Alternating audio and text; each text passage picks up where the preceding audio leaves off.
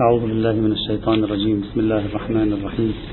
الحمد لله رب العالمين والصلاة والسلام على سيدنا ونبينا وحبيبنا محمد وعلى آله الطيبين الطاهرين. ما يزال كلامنا في إمكان أن نضع تصورا أصوليا عاما حول آه، الاستناد إلى الاستقراء في استنباط الأحكام الشرعية أو اكتشاف المقاصد والعلل أو استخراج الكليات من الموارد. ما شئت فعبر يشمل كل هذه الحالات. ذكرنا الدليل الأول بناء العقلاء. دعينا أن العقلاء هذه طبيعتهم في استنطاق الأشياء وعلقنا عليه. ذكرنا الدليل الثاني إرجاع الفهم الاستقرائي إلى نمط من الفهم الدلالي الذي يصبح تحت ظل حجية الظهور أيضا تحدثنا عنه. تحدثنا في المرحلة الثالثة عن إمكانية تخريج حجية الاستقراء في ضوء آه، حجية مطلق الظن سواء عند أهل السنة أو عند الانسداديين آه، في الوسط الإمامي. وبينا الصورة كيف هي وإن كنا نختلف مع هذا التخريج من حيث المبنى لأننا لا نعتقد بوجود حجية لمطلق الظن لا في صورة الانفتاح ولا في صورة الانسداد وبحثنا هذا الموضوع بالتفصيل في كتاب حجية الحديث. الدليل الثالث ليس بناهض والخلاف معه فقط خلاف مبنائي وإلا لو تمت الكبرى فقد قلنا بأن الصغرى مكابرة ادعاء أن الاستقراء الناقص لا يفيد الظن. الحق والإنصاف مكابرة أن يدعي الإنسان أن الاستقراءات الناقصة لا تفيد الظن. إلا إذا مسبقا عنده تصور عن الشريعة أثبته بدليل يعني لا يكاد يشبه شيء شيئا فيها. وهذا من الصعب أيضا إثباته بهذه المبالغة والسعة. التخريج الرابع أو الدليل الرابع على إمكانية إعطاء الحجية للاستقراءات. سميه مرجعية القياس الفقهي في حجية الاستقراء. هذا التخريج كله مبني على أصول أهل السنة. هذا التخريج كله مبني على أصول أهل السنة. وأما على أصول الإمامية فهذا التخريج من أوله إلى آخره ليس له موضوع بحث. ولا بأس هنا ولا بأس هنا أن أشير إخواني الأعزاء إلى أمر أجده أنه ضروري. وهو أننا من الضروري صار بالنسبة إلينا آه، أن عندما نكتب في موضوع فقهي عندما نكتب في موضوع أصولي في موضوع قرآني في موضوع حديثي مهم بالنسبة إلينا حتى نوصل صوتنا لجميع الناس أن نفترض أننا نخاطب الأمة الإسلامية. نخرج من فكرة أننا فقط نخاطب مجتمعاتنا الصغيرة أن يكون مخاطبنا في بحوثنا العلمية الإسلامية هو الأمة. بمذاهبها المتنوعة بمدارسها لا أقل بأكبر مدارسها في العالم. خاصة لأولئك الناطقين بلغات تشترك بين مذاهب متعددة مثل اللغة العربية مثل اللغة التركية مثل لغة الأردو مثل اللغات الأجنبية. فإن قراءهم في العادة متنوعون من حيث الانتماء المذهبي متنوعون إلى شيعة إمامية شيعة زيدية سنة بمذاهبهم الفقهية المتنوعة إباضية أحيانا. في ظني إذا أردنا أن نكتب ويصل صوتنا إلى إلى الدائرة الإسلامية برمتها فلنكتب على طرائق المسلمين. يعني كأننا نخاطب جميع المسلمين. فنذكر هذا المبنى الذي هو في الفضاء الشيعي لا موضوعية له لا وجود له لأن القياس مفروض منهي عنه مثلا. لكن تكتبه حتى تصبح يصبح خطابك الملفوظ والمكتوب مخاطبه جمهور المسلمين. أنا أعرف مثلا أن الناطقين باللغة الفارسية لا يعيشون هذه المشكلة في العادة لأن الأغلبية الساحقة ربما ربما ليس عندي إحصاء. للناطقين باللغة الفارسية ربما الأغلبية الساحقة شيعة. وبالتالي قد لا يشعر هو أنني بحاجة إلى أن أكتب ويكون مخاطب الأمة ما دامت لغتي هي اللغة الفارسية. لكن مع ذلك وفي ظل حركة الترجمة الواسعة منذ أربعين خمسين سنة إلى اليوم للغة الفارسية إلى اللغات الأخرى في العالم الكاتب الفارسي المحاضر الفارسي الإيراني أيضا من الضروري أن يبدأ بمخاطبة الأمة وبالتالي يجعل الآخرين عندما يقرؤونه يقرؤونه وكأنه يخاطبهم يستطيعون أن يفهموا عليه. يذكرني هذا بأمر أنا من أكثر من عشرين سنة دأبي عندما أبحث في أي موضوع في العلوم الإسلامية أن أراجع مصادر المسلمين كافة بما وسعني من قدرة. ولا أحصر نفسي في مراجعة مصادر مذهب معين. وهذه طريقتي التي اعتدت عليها. وعندما كنت أقرأ كتابات المسلمين من غير الشيعة المعاصرين دائما كان يحضر في كتاباتهم شخصان. لأنهم كتبوا حتى على طرائق الآخرين رغم أنهم ناقشوها أحيانا على الأقل. السيد محمد تقي الحكيم. دائما اسمه حاضر. حتى في كتابات السلفية إذا كتبوا في الدراسات الفقهية. لأنهم لا يعرفون شخصا يتكلم عن أصول فقه الشيعي غيره. لأنه تكلم بلغة قريبة إلى لغتهم وذكر مبانيهم أيضا عندما كان يبحث وناقشها. والسيد محمد باقر الصدر. لأنه عندما بحث خاصة في كتب مثل اقتصادنا لم يكن رغم أنه كان إماميا لكنه كان يأخذ بعين الاعتبار طرائق الاستدلال الأخرى عند المذاهب الإسلامية. فكرتي أن دائما حتى في دراساتنا الداخل حوزوية الفقهية الأصولية التفسيرية فليكن مخاطبك العالم الإسلامي كله. لماذا تضيق من دائرة المخاطب؟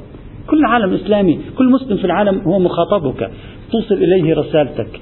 وبالتالي من غير يعني من الصحيح أن تأتي حتى بالمباني التي هي خارج إطار. الدائرة المذهبية وتناقشها. تناقشها مناقشة مبنائية تناقشها مناقشة بنائية. لا بأس في هذا المجال. هذه كانت فقط مداخلة لأقول إنني عندما أبحث الآن عن تبرير حجية الاستقراء في الاستنباط الشرعي على أساس حجية القياس فهذا البحث مبنائي. يعني هذا البحث بالنسبة للدائرة الحوزوية لا معنى له. لكن بالنسبة إلى جمهور علماء المسلمين اليوم من غير من تنوع المذاهب المختلفة بدءا بالشافعية والأحناف وصولا حتى إلى الإباضية والزيدية. هؤلاء يعملون بالقياس في مساحة واسعة من اجتهاداتهم في هذا المجال. هذا الدليل أي تأسيس حجية الاستقراء على حجية القياس يمكن أن أطرحه على صيغتين. الصيغة الأولى أن ندعي بأن الاستقراء ليس إلا شكلا من أشكال القياس الفقهي.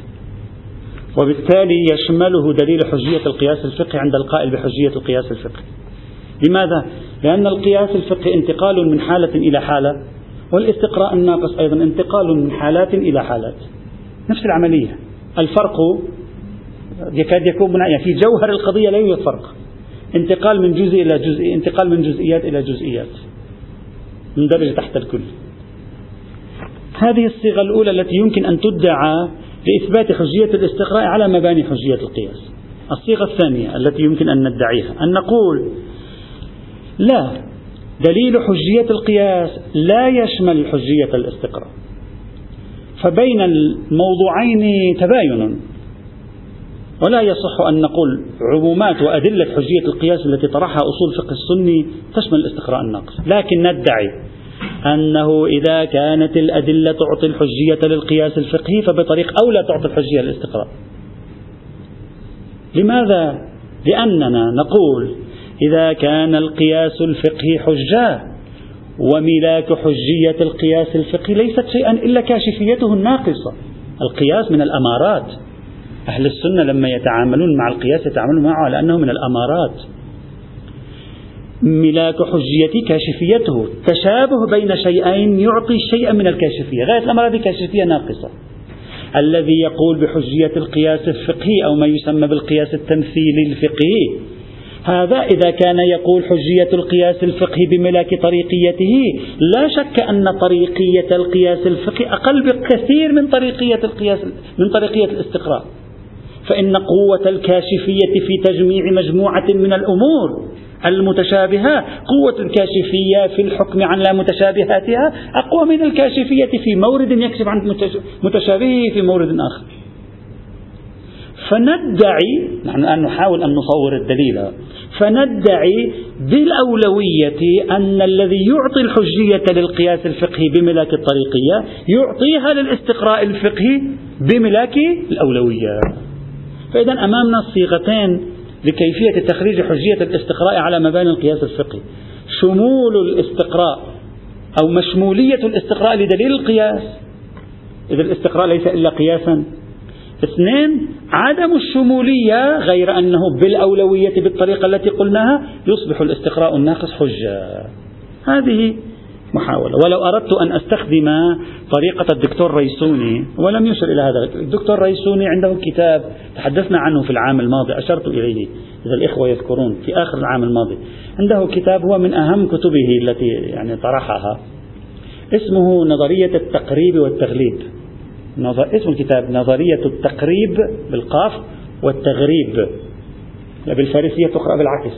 القاف تلفظ غين والغين تلفظ قاف صحيح؟ فتصبح نظرية التغريب والتقريب مثلا. لا بأس نفس المعنى. يدعي الرئيسون وهذه النظرية رأيت بعض الأساتذة المتأخرين هنا في الحوزة العلمية في قم رأيتهم يطرحونها بدون أن يسموها التقريب والتغريب لا أدري هل هم اطلعوا على محاولة الريسوني التي طرحها قبل سنين أو لم يطلعوا لا أدري. الريسوني يقول استقراء الشريعة والمناهج الاجتهاد تعطيني النتيجة التالية. إذا استطعت أصل إلى يقين أصل إلى يقين. إذا استطعت أصل إلى تمام الشيء أصل إلى تمام الشيء. وإلا فأصل إلى أقرب شيء إلى التمام. يعني إذا استطعت أن أصل إلى اليقين فبها ونعمت في باب اليقين. وإلا فالشريعة تأمرني بالوصول إلى ما هو دون اليقين بدرجة. وإلا دون اليقين بدرجتين. وإلا دون اليقين بثلاث درجات. فأنا دائما مطالب بأن أصل إلى التمام فإن لم أصل إليه لا يسقط التكليف. بل أصل إلى أقرب نقطة إلى التمام. مثل حجية العام في الباقي بعد المخصص. أقرب نقطة إلى التمام أصل إليها. هذا نفس الطريقة هنا. نفس الطريقة هنا. إذا كان اليقين غير مقدور والشريعة قالت لي بأن القياس حجة فلا شك أن الشريعة قد قالت بأن الاستقراء حجة لأن الشريعة مبنية على التقريب. يعني تطلب مني التام فما لم يقدر تبدأ تتنزل معي على قانون التيسير والتسهيل.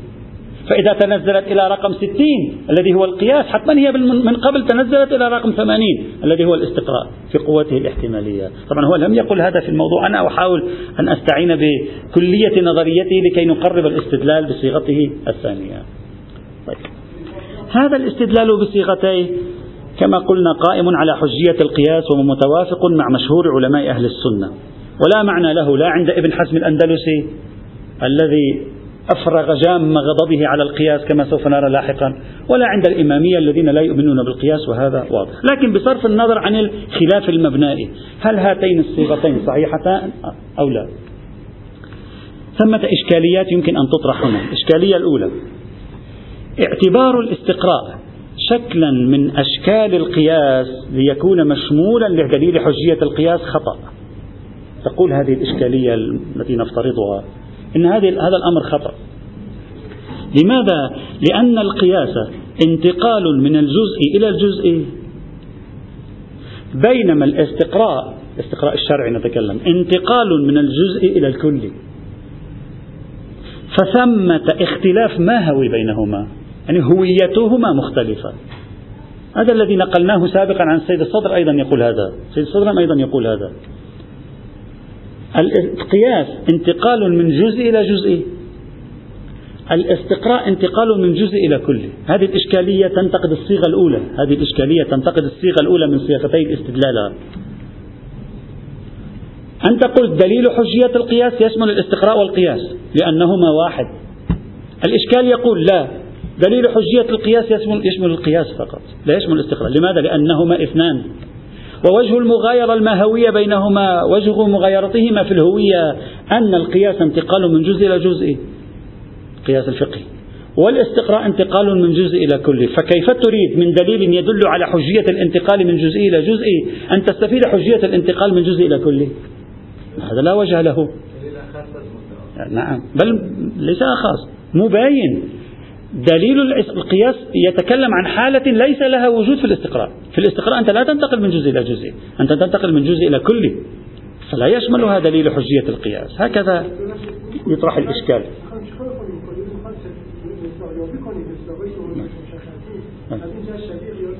الآن سنتكلم هذه الإشكالية الأولى التي قد تطرح في المقام لأجل أن تنسف إمكان الاستدلال بنصوص أو بالأدلة الدالة على حجية القياس في إثبات حجية الاستقراء لكن هذه الإشكالية بهذه الطريقة يمكن النقاش فيها وذلك أن القياس ليس عبورا من جزء إلى جزء هذا اختصار للقياس كما سوف نرى عندما نبحث نظرية القياس. هذا اختصار استعجال في تعريف القياس القياس ليس عبور من جزء ما في شيء اسمه جزء إلى جزء. لابد تكون واسطة بين الجزء والجزء. أنت تعبر بالقفز ما في شيء اسمه قفز. لابد من واسطة. الواسطة ما هي؟ العلة. العلة يعني كلي. لأن المفروض أن العلة موجودة في ألف وباء. فإذا كانت موجودة في ألف وباء فالعلة نسبتها إلى ألف نسبة الكل إلى الجزء فأنت عمليا في القياس تعبر من جزء إلى كل ثم تعبر من ذاك الكل إلى الجزء الثاني. فالانتقال من جزء إلى جزء لا يكون قفزة. وطفرة. بل هو انتقال من جزء إلى كلي ثم بعد ذلك تقوم بالعبور من الكل إلى الجزء الثاني. نفس العملية في الاستقراء بحسب ادعاء المستقرئ. يقول أنا أعبر من جزئيات إلى كلي اللي هو الواسطة. ثم أعبر من ذلك الكل إلى جزئيات أخرى. فأنا انتقال من جزء إلى جزء بتوسط الكلي مثل القياس انتقال من جزء إلى جزء بتوسط العلة التي هي ليست إلا كلي نسبتها إلى الجزئي جزئيين كلي فلا فرق بينهما. يعني بحسب الجوهر لا يوجد فرق. بحسب الهوية أتكلم. لا بحسب شمول دليل القياس الآن سأضيف. بحسب هويتهما يمكن لصاحب الدليل الأول هنا أن يقول واحد يا أخي شو الفرق بينهما؟ نعم. الفرق بين الاستقراء والقياس في عدد الأفراد الجزئية الأولى اللي هي الأصل. ذاك عدده واحد ذاك عدده خمسة. هذا ليس فارقا ماهويا ليس فارقا في الهوية ليس فارقا في العملية الاستدلالية هذا فارق شكلي. وبالتالي دليل حجية القياس يمكن أن يشكل دليلا بنفسه على حجية الاستقراء عند من يقول بحجية القياس. لكن يجب علينا بدل أن نتعب أنفسنا هنا بالتفريق الهوهوي بين القياس والاستقراء في المباحث الفقهية أن نذهب خلف الأدلة. ننظر في دليل حجية القياس وننظر في دليل النهي عن القياس لنرى نسبتهما إلى الاستقراء ما هي. هذا الذي يهمنا أكثر. أكثر من التفكيكات الماهوية في الحقائق آه، نحن لا نبحث فلسفة ومنطق هنا. إذا ذهبت إلى دليل حجية القياس. دليل حجية القياس هل يشمل بإطلاقه أو بعمومه الاستقراءات الناقصة؟ الحق أنه يشمل. مثلا من أهم أدلة حجية القياس قوله تبارك وتعالى فاعتبروا يا أولي الأبصار العام الماضي أشرنا إليها وناقشناها. فاعتبروا يا أولي الأبصار وتقريب الاستدلال أن القياس عبور من جزئي إلى جزئي فيشمله فاعتبروا يا أولي الأبصار إذا كان هذا هو دليلك على حجية القياس بصرف النظر دليل قوي أو غير قوي. صرف أن قلنا دليل ضعيف في العام الماضي. إذا هذا دليلك إطلاق فاعتبروا يا أولي الأبصار شامل الاستقراء لأن هذا يتحقق في مفهوم العبور. أغلب أدلة حجية القياس لو أنكم راجعتموها في أصول فقه السني أغلبها إن لم يكن جميعها قادرة من حيث الدلالة والعطاء قادرة على أن تشمل الاستقراء فأنا نسبة دليل حجية القياس إلى الاستقراء مساوية لنسبة دليل حجية القياس إلى القياس نفسه. دعك من ما الفرق بين القياس والاستقراء ما يهمني؟ المهم أن أعرض الاستقراء على دليل حجية القياس. يشمله الحق والإنصاف يشمله. ولا فرق بين آه، هذه الحالة وتلك الحالة في مفهوم العبور. نعم بعض أنواع أدلة القياس ربما لا يستطيع الإنسان أن يتمسك لها بإطلاق لكن الأنواع المعتمدة لهم والتي سنبحثها لاحقا لا تشمل الاثنين معا. هذا بالنسبة إلى قياس درجة العلاقة بين دليل حجية القياس والاستقراء والنسبة هي النسبة مع القياس نفسه فتشمله. فما استدل به المستدل هنا صحيح؟ أما أدلة النهي عن العمل بالقياس هل تشمل النهي عن العمل بالاستقراء أو لا؟ الأدلة. هنا قد يقال وتفصيله سيأتي معنا إن شاء الله عندما نبحث عن موقف أهل البيت من موضوع القياس. هنا قد يقال وهو قريب من غير المعلوم أن نظر الروايات الناهية عن القياس يشمل الاستقراءات الناقصة. يعني واحد يجمع من الشريعة 20-30 مورد ثم يقول أتصيد من هذه الموارد العشرين كلية. كما هو موجود في كتابات بعض علماء الإمامية كما قلنا عن قاعدة ما ما يضمن بصحيحه يضمن بفاسده وقاعدة الفراغ وقاعدة الاشتراك كلها استدلوا لها بالاستقراء كما سيأتي إن شاء الله ونشير. من غير المعلوم. ليش؟ لأنك لو راجعت روايات النهي عن القياس راجع فقط الأمثلة. ما هي الأمثلة التي عادة الروايات تذكرها تصب النظر عليها؟ غالبا إن لم يكن جميعا. الأمثلة هي انتقال من جزء واحد إلى جزء ثاني ولا تستطيع أن تحصل على إطلاق في ألسنة روايات القياس يحكي عن حالة الانتقال من كم من الجزئيات كبير إلى تأسيس مفهوم كلي يعني ندعي عدم وجود ظهور في إطلاق في أدلة النهي عن القياس يشمل حالات الاستقراء طبعا أنا أشير إليه الآن إشارة وإلا تفصيله سوف يأتي إن شاء الله في بحث موقف أهل البيت عليهم السلام من القياس لكن أشير إليه إشارة. مثلا لاحظوا إحدى الروايات المشهورة جدا اللي يجي يتناقش الإمام فيها مع ذاك الفقيه السني ويقول له الوضوء يقول له قس أنت تقيس الشيء على شيء تقيس مثلا حكم كذا على حكم كذا. هل المني أخبث أو أو أو البول؟ قال له البول أخبث. قال فانظر الشريعة جعلت الغسل في المني ولم تجعل الغسل في البول. لاحظ؟ يتعامل تتعامل نصوص النهي عن القياس مع جزئي ينتقل إلى جزئي، يعني اعتماد على عنصر مشترك بين جزئيين تشابه تعليل إلى آخره، ولا تجد مورد الأئمة ينظرون فيه إلى الانتقال إلى كل من تجميع عدد كبير من الجزئيات. فيدعى عدم الاطمئنان بانعقاد إطلاق. إذا في فرق بين أدلة حجية القياس وأدلة النهي عن القياس. أدلة حجية القياس إذا راجعناها لها قدرة الشمول الاستقراء أدلة النهي عن القياس إذا راجعناها نشكك في أن لها قدرة الشمول الاستقراء كما سيأتي بحثه. إذا فالدليل الأول الذي يقول بأن أدلة حجية القياس الفقهي تشمل الاستقراء لا بأس به. حتى لو لم يكن القياس الفقهي ماهويا إذا صح التعبير مطابقا للاستقراء. ما يهمني المطابقة تهمني أدلة الحجية. فالإشكالية الأولى غير دقيقة. الإشكالية الثانية. قالوا أو يمكن أن يقولوا هناك فرق بين الاستقراء والقياس الفقهي التمثيلي هذه الإشكالية أيضا إشكال على الصيغة الأولى من صيغ الاستدلال.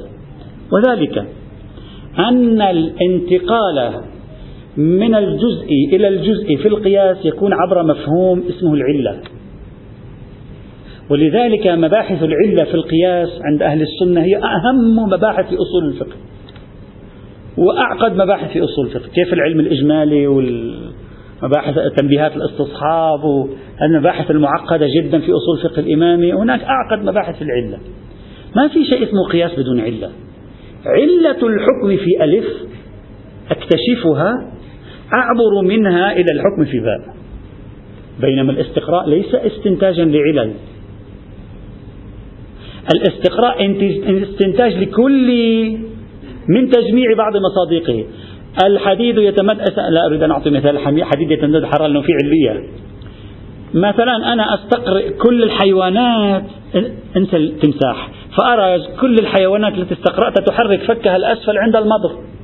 فمن استقراء 100 200 300 400 500 ألف 2000 نوع من الحيوانات أجد كلها تحرك فكها الأسفل عند المطر فأقول الحيوان يحرك فكه الأسفل عند المطر لا يوجد تعليل هنا.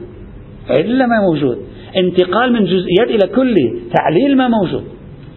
إذا هناك فرق في الهوية أيضا. في الجوهر بين القياس نشاط القياس ونشاط الاستقراء. في نشاط القياس أنت تكتشف عللا. يعني القياس نمطه شبيه بعمل علماء التجريبيات. في العبور إلى العلل ثم بعد ذلك العلل يعبرون من خلالها إلى المعاليل عندما يريدون أن يكتشفوا القواعد العلمية والقوانين العلمية. القياس قائم على مفهوم التعليل. استقراء ليس قائم على مفهوم التعليل. استقراء قائم على مفهوم التعميم. ليس التعليل. على التعميم. أعمم من جزئيات إلى كل. وبالتالي لا يستطيع دليل حجية القياس. لا يستطيع أن يفي لإثبات حجية الاستقراء. لهذا الفارق الموجود بينهما. وهذه نقطة مهمة.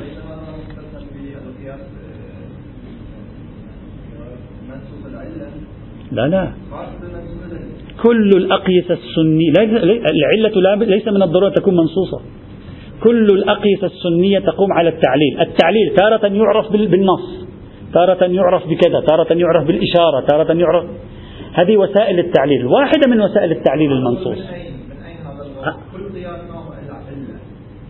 لأن الفقه الآن أي أي فقيه سني أي أصولي سني عندما تقول له ما هو القياس يقول لك القياس انتقال من ألف إلى علتها وانتقال من علتها التي هي العلة أصلا الجامع الذي يسمونه بالجامع العلة ثم بعد ذلك انتقال إلى الثاني. ونحن نتكلم عن القياس هذا الموجود في الخارج. القياس الموجود في الخارج من القرن الثاني الهجري إلى اليوم هو هذا. القياس الذي نظرت إليه نصوص الحجية أو نصوص عدم الحجية هو هذا. فأنت تقول دليل حجية القياس يعني هذا القياس. أنت تدعي المدعي هكذا يدعي. دليل حجية هذا القياس. هذا القياس فيه علة. الاستقراء ليس فيه علة. فكيف تريد العبور من دليل حجية القياس بين قوسين؟ التعليلي إلى حجية الاستقراء الفاقدة للتعليل. هوية القياس قائمة على التعليل أصلا. وإلا لا يكون قياسا. هم بأنفسهم يقولون لا يكون قياسا. يكون مجرد تخمين. لا لا هذا لا يشمل الأولوية. الإشكال الأول الذي قلناه وردينا عليه إشكال على الصيغة الأولى. الإشكال الثاني الذي قلناه والآن نرد عليه إشكال على الصيغة الأولى أيضا. الإشكال الثالث سنرى في مرتبط بالصيغة الثانية. هذا الإشكال رغم أنه تام في تقديري يعني ما في ما في نقد عليه. غير أن غاية ما ينتجه إبطال شمول أدلة حجية القياس لبعض أنواع الاستقراء. ليست كل الاستقراءات غير تعليلية مولانا. في كثير من الاستقراءات تعليلية أيضا. وهذا حتى بالتجربة الفقهية للتراث الإسلامي أيضا هذا مكتشف كثير جدا من الاستقراء مساحة واسعة من تطبيقات علماء الفقه الإسلامي للاستقراء أيضا هي تعتمد على التعليل فإذا أقصى ما يقال أن إشكالك أخص من النتيجة التي يريدها. نقول دليل حجية القياس يثبت حجية القياس ويثبت حجية الاستقراءات التعليلية وإلى ما شاء الله توجد استقراءات تعليلية. إلى ما شاء الله توجد استقراءات تعليلية. فلماذا تريد أن تقول لا نستطيع أن نستفيد من دليل حجية القياس لإثبات دليل لإثبات حجية الاستقراء؟ لا نستفيد غاية الأمر في الجملة. لا بالجملة لا بأس. هذا مقبول الإشكالية الثالثة. هذه الإشكالية الثالثة تتصل بالصيغة الثانية التي هي دليل حجية القياس يعطي الحجية للقياس ولا يعطي الحجية للاستقراء لكن بالأولوية نعطي الحجية للاستقراء. هذه الإشكالية التي أطرحها تقول الاستناد إلى دليل الأولوية هنا يقوم على مقدمة مطوية مهمة. هذه المقدمة هي أن حجية القياس إنما ثبتت من باب كونه كاشفا تقريبيا عن الواقع كاشفا ناقصا عن الواقع فله حيثية الكشف. يعني دليل حجية القياس يعطي الحجية للقياس بملاك الطريقية باصطلاحنا. تماما كما قالوا في أصول الفقه في باب حجية الأخبار. قالوا دليل حجية الخبر يعطي الحجية لخبر الآحاد الظني بملاك الطريقية يعني بملاك كاشفيته عن الواقع. هذه الخصوصية التي جعلت الشارع يعطي الحجية لأخبار الآحاد. نفس الشيء يقوله القائل بالقياس. الخصوصية التي جعلت الشارع يعطي الحجية للقياس هي كاشفيته طريقيته عن الواقع. هذه مقدمة مطوية الآن واضحة بالنسبة إليهم. طيب. ولولا هذه المقدمة لا معنى للأولوية هنا. أولوية ماذا؟ فلا بد تكون الأولوية لها مبنى. مبنى الأولوية الكاشفية الناقصة. طيب لا شك في أن مراجعة طبيعة أدلة حجية وعدم حجية القياس تلاحظ هذا الأمر. لكن السؤال الآن خليكم معي قليلا. السؤال هل ثبوت حجية لطريق ظني بملاك طريقيته يوجب ثبوت الحجية لسائر الطرق الظنية المساوية له في الطريقية أو التي هي أقوى منه أو لا. وهذا ليس فقط في القياس هذا في كل الحجج الظنية. يعني هل أن الشارع إذا أعطى الحجية لطريق ظني مثل الخبر الواحد اللي قوة الظن فيه 80% خلينا نقول هل معنى ذلك أن دليل حجية خبر الواحد الظني بملاك طريقيته. يستنتج منه حجية كل الطرق الظنية التي قوة الطريقية فيها هي 80% وكل الطرق الظنية الأخرى التي قوة الطريقية فيها أكثر من 80% أو لا؟ وهذا إذا قلت إذا تقول هنا برفع خصوصية الطريق معنى ذلك أنه في كثير من الظنون ستصبح حجة. ليس حتى لو لم تكن قائل بالقياس بدليل حجية الشهرة بدليل حجية آه، شهرة الفتوائية يعني؟ بدليل حجية خبر الواحد بدليل حجية الظهور. يمكن واحد يقول لك هذا الطريق الظني ليس بأقل في قوة طريقيته من تلك الطرق التي أعطاها الشارع الحجية. فينبغي الحكم بحجيته لأن الحجية في الحقيقة لقوة الطريقية الموجودة اللي هي 80% في الكشف. إذا شخص قال بأن دليل حجية طريق ظني بملاك طريقيته قائم على هذه الفكرة دليل الأولوية يصبح صحيح. طبيعي يصبح صحيح. أما إذا قلنا أن الأمر ليس كذلك فما معلوم أن الشارع يقبل بشيء من هذا القبيل؟ لماذا؟ لاحظوا معي جيدا. ممكن هذا التفريق ما بين الذاتية والموضوعية ما بين في المعرفة ما بين الشيء الذي في أفقنا وبين الشيء الذي في الواقع الخارجي. ممكن. تصور معي جيدا. ممكن أنا عندي خبر عادل خبر شخص عادل وعندي في المقابل شهرة فتوائية. هذان قياسهما إلى القوة الاحتمالية في نفس 80% كلاهما. لكن المولى ينظر إلى قياس هذين إلى الواقع. هو ينظر برؤيته المطابقة للواقع. إلى قياس هذين إلى الواقع فيرى أن نسبة مطابقة أخبار الآحاد للواقع أكبر من نسبة مطابقة الشهرات الفتوائية للواقع. مع أنهما بالنسبة إلي القوة الاحتمالية عندي متطابقة واحدة. فيمكن للمولى أن يقول أعطيك الحجية لخبر الواحد. ولا أعطيك الحجية للشهرة. لأن نسبة الطريق لأن الطريقية التي هي العبرة هي الطريقية بنظر المولى سبحانه وتعالى. هو كيف يرى؟ هل يرى المولى أن أخبار الأحد يمكنها أن توصل عبيدي إلى 80% من الواقع أو لا؟ وهل يمكن للشهرات أن توصل عبيدي إلى 80% من الواقع أو لا؟ بصرف النظر في أفق نفسنا نحن. يعني إبستمولوجيا بالنسبة إلينا نحن قوة الاحتمال في هذين. هل هي متساوية أو لا؟ قد تكون قوة الاحتمال متساوية لكن حجم التطابق غير متساوي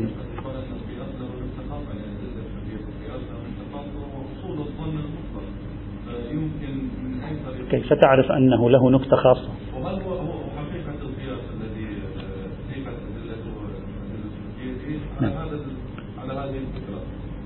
يعني أدلة حجيته تشمل مطلق الظن تقصد؟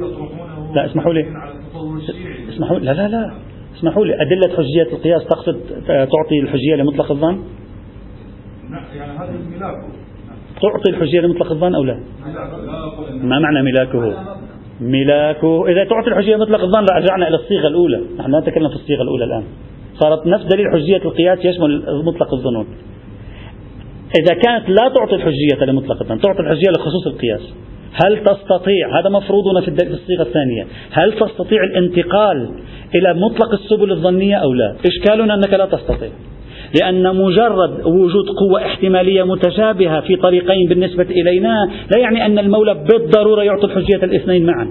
إذ قد يكون واحد من الاثنين في لوح الواقع أكثر مطابقة من الثاني. وهذا أمر بحثناه في بحث حجية الحديث. عندما تعرضنا إلى بعض أدلتهم قلنا لا لا يوجد دليل. ولا ينبغي أن نقيس القوة الاحتمالية المنكشفة لنا على نسبة المطابقة الواقعية المنكشفة للمولى. نحن إدراكاتنا محدودة. قد قد تكون مطابقة للواقع وقد لا تكون مطابقة. بل أحيانا نظريا بصرف النظر عن سلب الحجية عن القطع. ممكن للمولى أن يقول بعض السبل القطعية أنا أمنعكم منها بصرف النظر عن إشكالية سلب الحجية عن القطع. لأنه يرى أن الطرق التي تنشئ القطع إذا كانت من خلال العقل غالبا لا تصيب الواقع. يعني ما قاله الإخباري صحيح يمكن حينئذ أن يكون. نظريا أقول.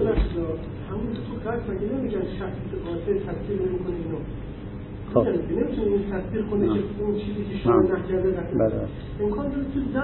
لا يمكن أن يصدق لا في الظن يمكن التصديق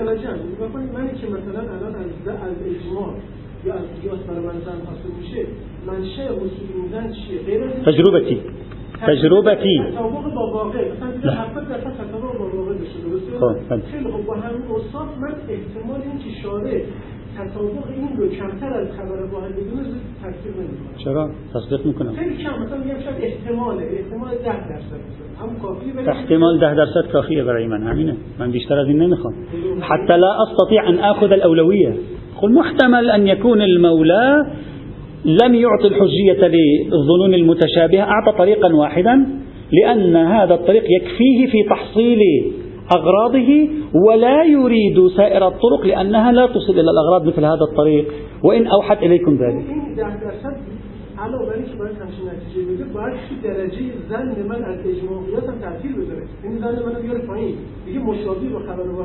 لا شوفوا شيخنا أنتم الآن تنظرون من داخل التجربة. اطلعوا من التجربة إلى الأعلى. يعني أنت من الأعلى قل أنا أرى 80% خبر واحد يعطي. 80% الإجماع يعطي. أنت في الداخل الآن. أخرج إلى الأعلى. قل ربما أنا عندي عقل كبير في مقام المولى سبحانه وتعالى. لا أستطيع إذا كنت 80% لا أستطيع أن أقول أنها مطابقة للواقع هذا. أنا 80% عندي لكن لا أستطيع أن أجزم أن 80% من الإجماع أجزم أنها مطابقة للواقع. لا أستطيع أن أجزم. في أي موقع نتكلم؟ هو هذا. هذا هو هذا يؤيد كلامي. أنتم تؤيدون كلامي. يعني المولى قد يرى أن الشيء الذي هو في أذهاننا قوى كاشفة عن الواقع بعضه يكشف بعضه أقل كشفا في الواقع. ونحن مخطئون. قد يرى ذلك. نحن لا نتكلم عن حجج ذاتية نتكلم عن حجج اعتبارية جعلية للمولى. وبالتالي ممكن المولى مثلا مجتمع معين أنا أعطيك أمثلة. مجتمعات البشر عبر التاريخ مروا بعصور الأسطورة. إذا مر طائر أمامهم ثلاث مرات يحصل عندهم ظن بوجود مشكلة ستأتي. مئات من السنين البشر هكذا كانوا يفكرون والظنون تتولد عندهم. ولكن بعد ذلك تبين أن هذه ليست المولى إذا نظر إلى هذه الظنون. ممكن يرى بعض الظنون ليس كما يتصورون هم تعطي ظنون. هي لا, لا ينبغي أن تعطي ظنون على مستوى الواقع الموضوعي. لكن بالنسبة إلينا في حدود انكشافاتنا المحدودة تبين لنا أنها تعطي ظنون هي في الحقيقة لا تعطي ظنون هذا جوهر القضية. أنا لا أريد أن أدخل في في في بحث فلسفي لأن هذه القضية آه، هناك علاقة لها ببعض الفلاسفة مثل كارل بوبر وغيره في في كيف نعرف أن المعرفة موضوعية أو ليست موضوعية. لا في كيف نعرف. تفضل. هو لأنه ليس يقين باب التمييز بين السبل الظنية يصبح مفتوحا لأنه ليس يقين باب التمييز مفتوح. هذا أولا. ثانيا نضيف ثانيا ممكن المولى يعتبر أن اعتماد الظنون سلوك الإنسان سبيل الظنون هو سلوك غير غير صحيح. يعني هو لا يريد أن يكون سنخ مخلوق يتبع الظنون. فيضطر إلى أن يعطيه الظن بمقدار الضرورة. فرأى أن خبر الواحد يمكن أن نعطيه الباقي ليس هناك حاجة. حينئذ اتباع تكون المشكلة السلوكية في اتباع الظن. والمولى بمقدار الضرورة أعطى الظنون بعض الظنون حجة حجية دون بعض الظنون الأخرى. وهذا أيضا محتمل. ليس من الضروري إذا أن يكون هناك بهذا المعنى أولوية في هذا الإطار. فإذا القول بأن إعطاء الظن ظن ما حجية خاصة خاصة لا مطلقة. حجية خاصة معناه كل الظنون المشابهة قد أعطيت حجية خاصة؟ لا. ما في عندنا دليل على أن المولى فتح باب الظنون لنا. قد يكون قال لنا اعملوا بالظنون في مساحة محددة لمصالح وضرورات غيرها لا أريدكم أن تبنوا حياتكم على عمل العمل بالظنون. لا أرى لكم في ذلك مصلحة. رغم أنها متساوية في نسبة الظن. اختار منها ما رآه الأصلح في ذلك.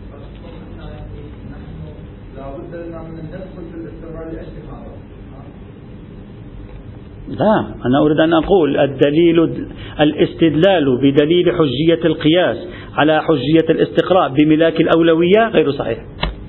فلم يسلم إلا الصيغة الأولى أي, إن أي القول بأن دليل حجية القياس أصلا بحسب طبيعته يشمل الاستقراء. فيكون هذا الدليل تاما عند من يبني على حجية القياس. يعني من يبني على حجية القياس يلزمه أن يقول بحجية الاستقراء أيضا. الذي يفيد الظن. أما من لا يبني على حجية القياس يكون المبنى عنده باطل. الدليل الخامس على حجية الاستقراء. السيرة الإسلامية. السيرة الإسلامية. سيرة المسلمين نعم. يأتي إن شاء الله تعالى. والحمد لله رب العالمين. من دیروز یه ایمیل براتون من هم فرستادم بله جواب دادم.